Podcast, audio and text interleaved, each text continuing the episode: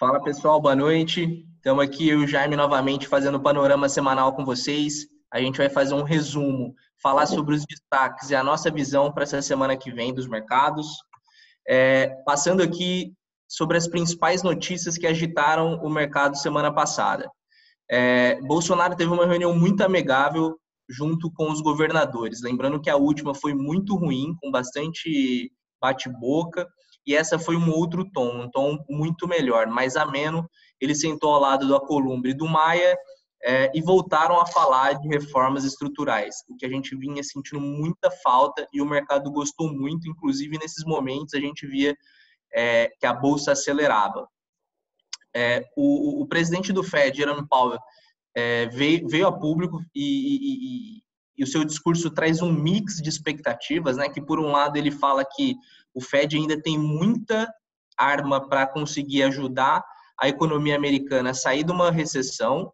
Por outro lado, ele também fala que uma recuperação plena só virá se, se, se a gente encontrar uma vacina. Beleza. O que mais a gente teve na semana que se passou? É, o Ministério do Trabalho divulgou que na primeira quinzena de maio a gente teve mais de 504 mil pedidos de seguro-desemprego, então é 76% acima do mesmo período no ano anterior. Isso mostra os efeitos dessa crise de saúde que virou uma crise econômica. Acho que vale só como base de comparação lembrar que os Estados Unidos toda semana divulga 4 milhões, 5 milhões de, de novos desempregados. Isso mostra a diferença de legislação trabalhista é, do Brasil versus o resto do mundo, né? Então aqui é um pouco mais difícil de desligar e contratar.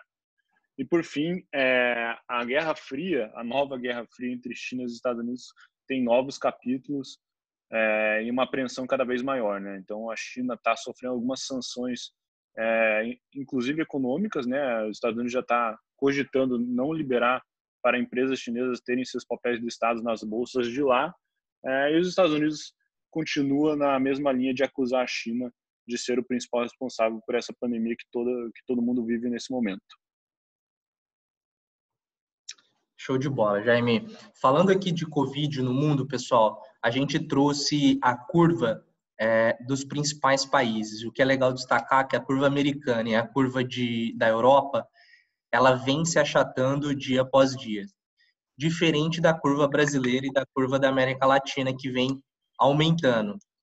Por outro lado, se você olhar que eles tiveram é, a crise aconteceu antes nesses lugares do que no, no, no, Brasil, pode ser que a gente esteja chegando próximo ao pico do corona, então é importante a gente acompanhar é, a cena dos próximos capítulos. Falando dos casos do Brasil, pessoal, 330 mil casos, com 21 mil mortes, letalidade aí de 6,4%, e aí São Paulo, Ceará e Rio seguem liderando o número de casos e óbitos. A nossa preocupação ainda fica com, os, com o Nordeste, que vem crescendo muito o número de casos, porque lá a gente tem uma rede de saúde mais frágil. Mas um grande destaque foi que São Paulo anunciou finalmente a flexibilização de quarentena. Então, a partir de 1 do 6, é, São Paulo volta é, a trabalhar no, no, mais flexível. Mas isso é um, um ponto bastante importante. Beleza, próximo slide a gente traz uma série de dados econômicos que eu gostaria de destacar com vocês. A posição dos estrangeiros é, na nossa bolsa de valores. Então, a gente vê um fluxo de estrangeiros saindo do país, né? Então, a gente já perdeu quase 8 bilhões de reais de capital estrangeiro na bolsa. É, mas por outro lado, também essa essa redução ela foi muito mais tímida nos últimos dias. Posições de dólar, dólar futuro. A gente vê ainda o, o saldo final como comprado dos estrangeiros, então os estrangeiros acreditando ainda que a nossa moeda vai subir um pouco mais, só que também a gente já vê menos volume de contratos abertos na compra do que os últimos dias. E por fim, o índice futuro, é, o estrangeiro ainda acreditando que a bolsa é, tem mais upside do que downside, então mais contratos comprados do que vendidos, é, mas também uma redução desse, desse total de contratos abertos, muito por causa dessa, desse fluxo migratório aí do, do, dos estrangeiros na nossa bolsa. Legal, Jaime. Bom ver os estrangeiros voltando, significa que as coisas podem melhorar, né?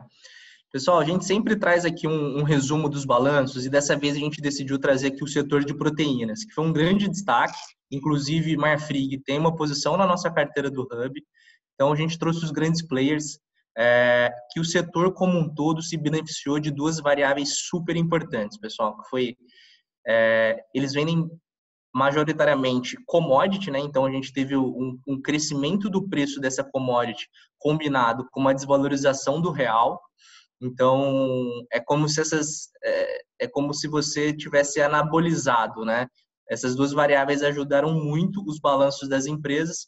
E aí, se você olhar ali o price target das principais casas, bancos, corretoras, é, todos os papéis têm um upside bastante legal, bastante significativo. É, BRF veio com, com um balanço super forte, inclusive aí o EBITDA crescendo 67% ano contra ano, a margem EBITDA também com crescimento legal, lembrando que é um caso de turnaround também, é, Pedro Parente vem fazendo um trabalho super legal lá.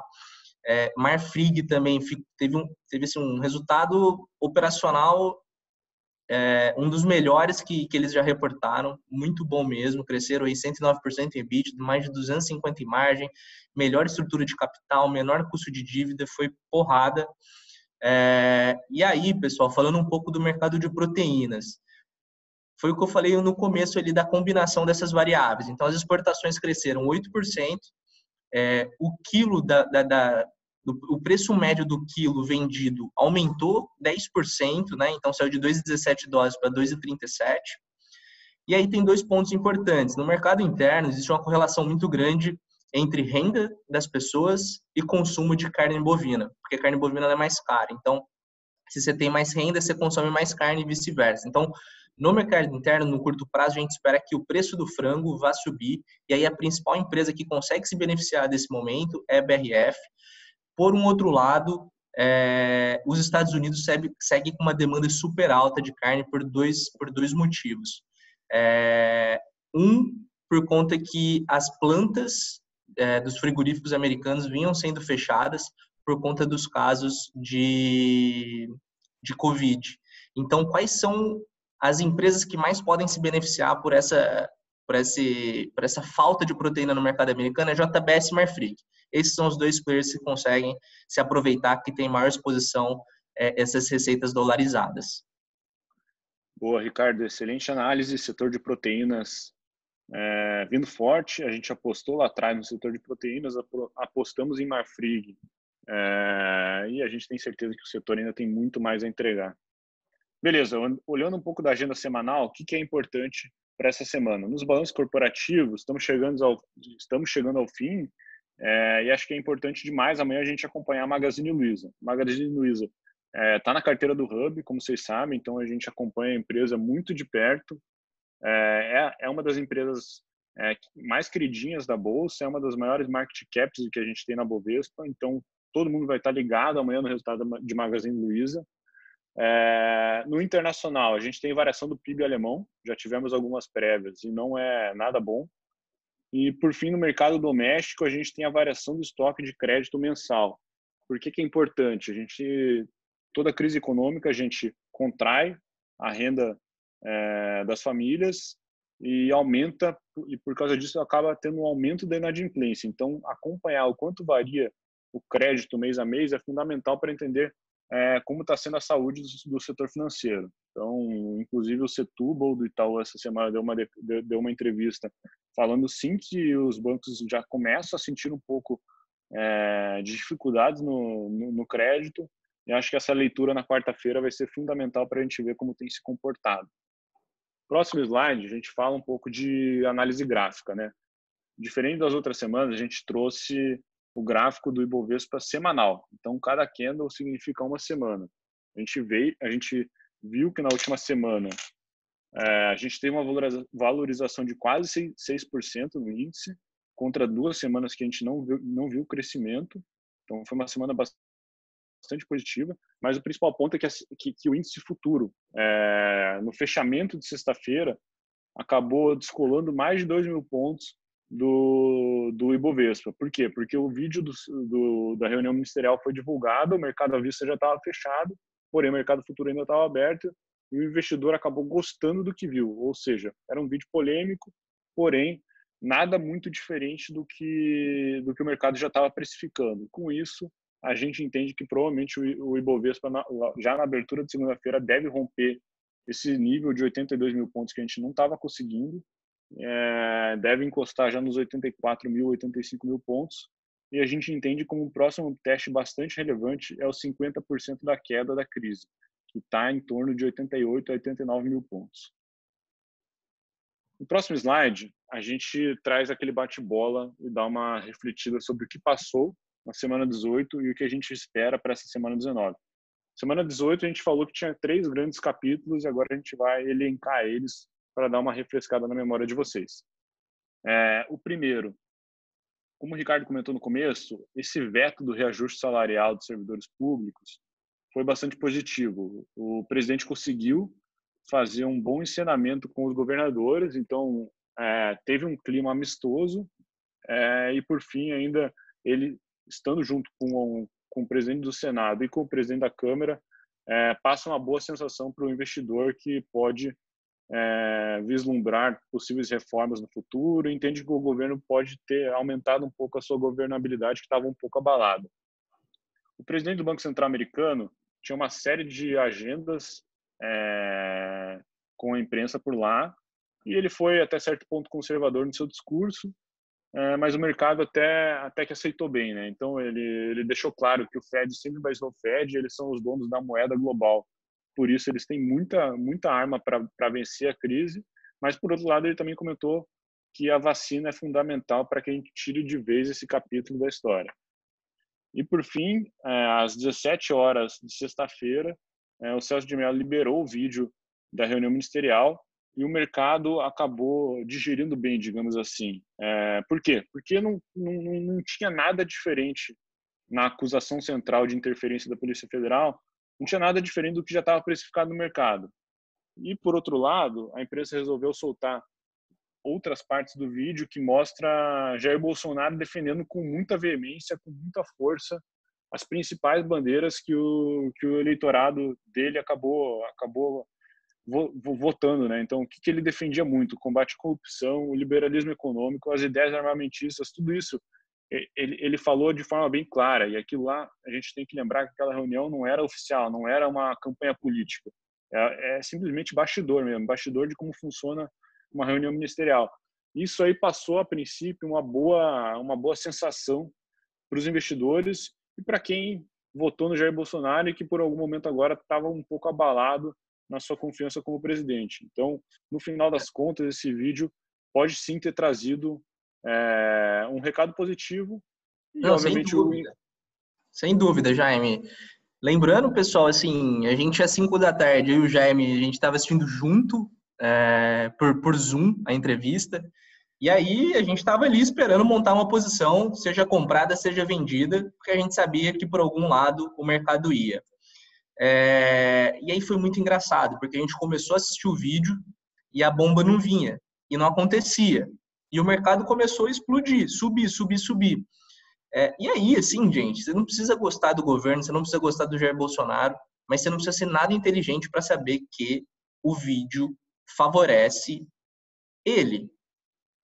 Ele levantou todas as bandeiras da sua campanha, valores como família, livre mercado, religião, reclamou do autoritarismo dos prefeitos e governadores, falando que estava soltando bandidos e estavam prendendo cidadãos do bem, se mostrou super preocupado com a população. Então, assim, se tivesse que escolher um vídeo para eleger Jair Bolsonaro, foi aquele. E aí, se eu tivesse que apostar antes de ver o vídeo, eu teria apostado que seria uma bomba. Gente, o Sérgio Moro é um juiz. O Sérgio Moro derrubou o Lula. O Sérgio Moro derrubou Marcelo Odebrecht. Ele conseguiu, é, com todos os méritos, quebrar toda essa, essa quadrilha que existiu por, por tanto tempo no país. Então, pense o seguinte, né? A gente tinha um risco institucional gigante. A gente tinha um risco de impeachment enorme. E a gente conversou com diversos advogados, com muitas pessoas, para a gente entender o que, que aconteceu e, e, se de fato isso pode trazer algum risco. Então, além de esses advogados não verem um, um, um risco do Jair Bolsonaro ser, ser, ser, ser julgado culpado, o pior que era a questão da gente entender se existia um impeachment ou não, acho que isso cai por água abaixo. Lembrando que impeachment é uma decisão política é, e o Congresso, com esse aumento da popularidade do, do, do, do presidente, deve voltar a, a, querer fazer aliança com o Bolsonaro. O que, que o presidente precisa fazer, e é o que a gente vai ficar muito atento para as próximas semanas. Ele precisa usar esse aumento de popularidade que com certeza aconteceu, para aprovar as reformas que Paulo Guedes tanto precisa.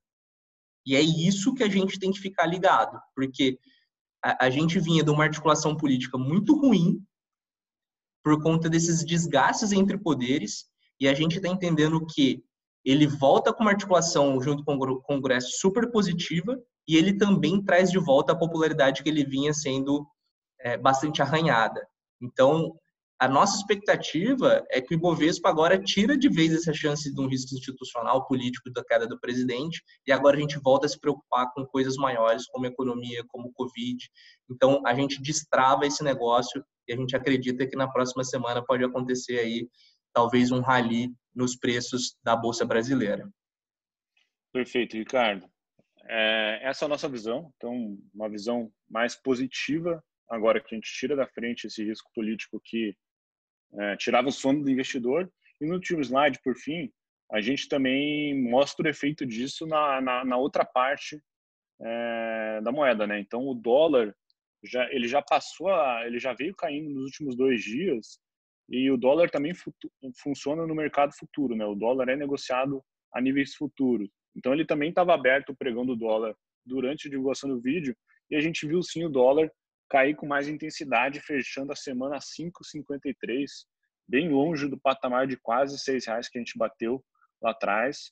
É, vale destacar que o dólar perdeu é, esse, esse suporte de 5,66 e 5,58 que eram bastante relevantes, que era, é, era níveis bem, bem fortes, e agora a gente tem uma visão de dólar aí é, de testar 5,52, 5,50, é, como a gente falou, né? O, o, o, clima político ajudando, a gente consegue ter certeza aí que, que, que a gente tem uma, um câmbio um pouco mais em níveis, em níveis que a gente acha que é o correto para o nosso país.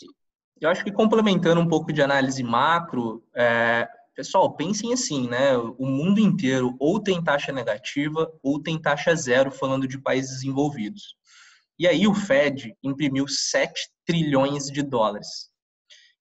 É óbvio que em algum momento essa, essa, essa, essa moeda tem que se desvalorizar. Ah, Ricardo, o dólar vai ser quatro reais? Eu acho muito difícil, por conta que a gente tem um cenário de ajuste fiscal que a gente precisa fazer esse dever de casa e a gente tem um ponto de é, que o Banco Central já sinalizou um próximo corte na taxa de juros Selic. A gente vem caminhando para um cenário de deflação, dificilmente o BC vai conseguir não cortar os juros, e aí o que deve continuar pressionando a cotação do dólar.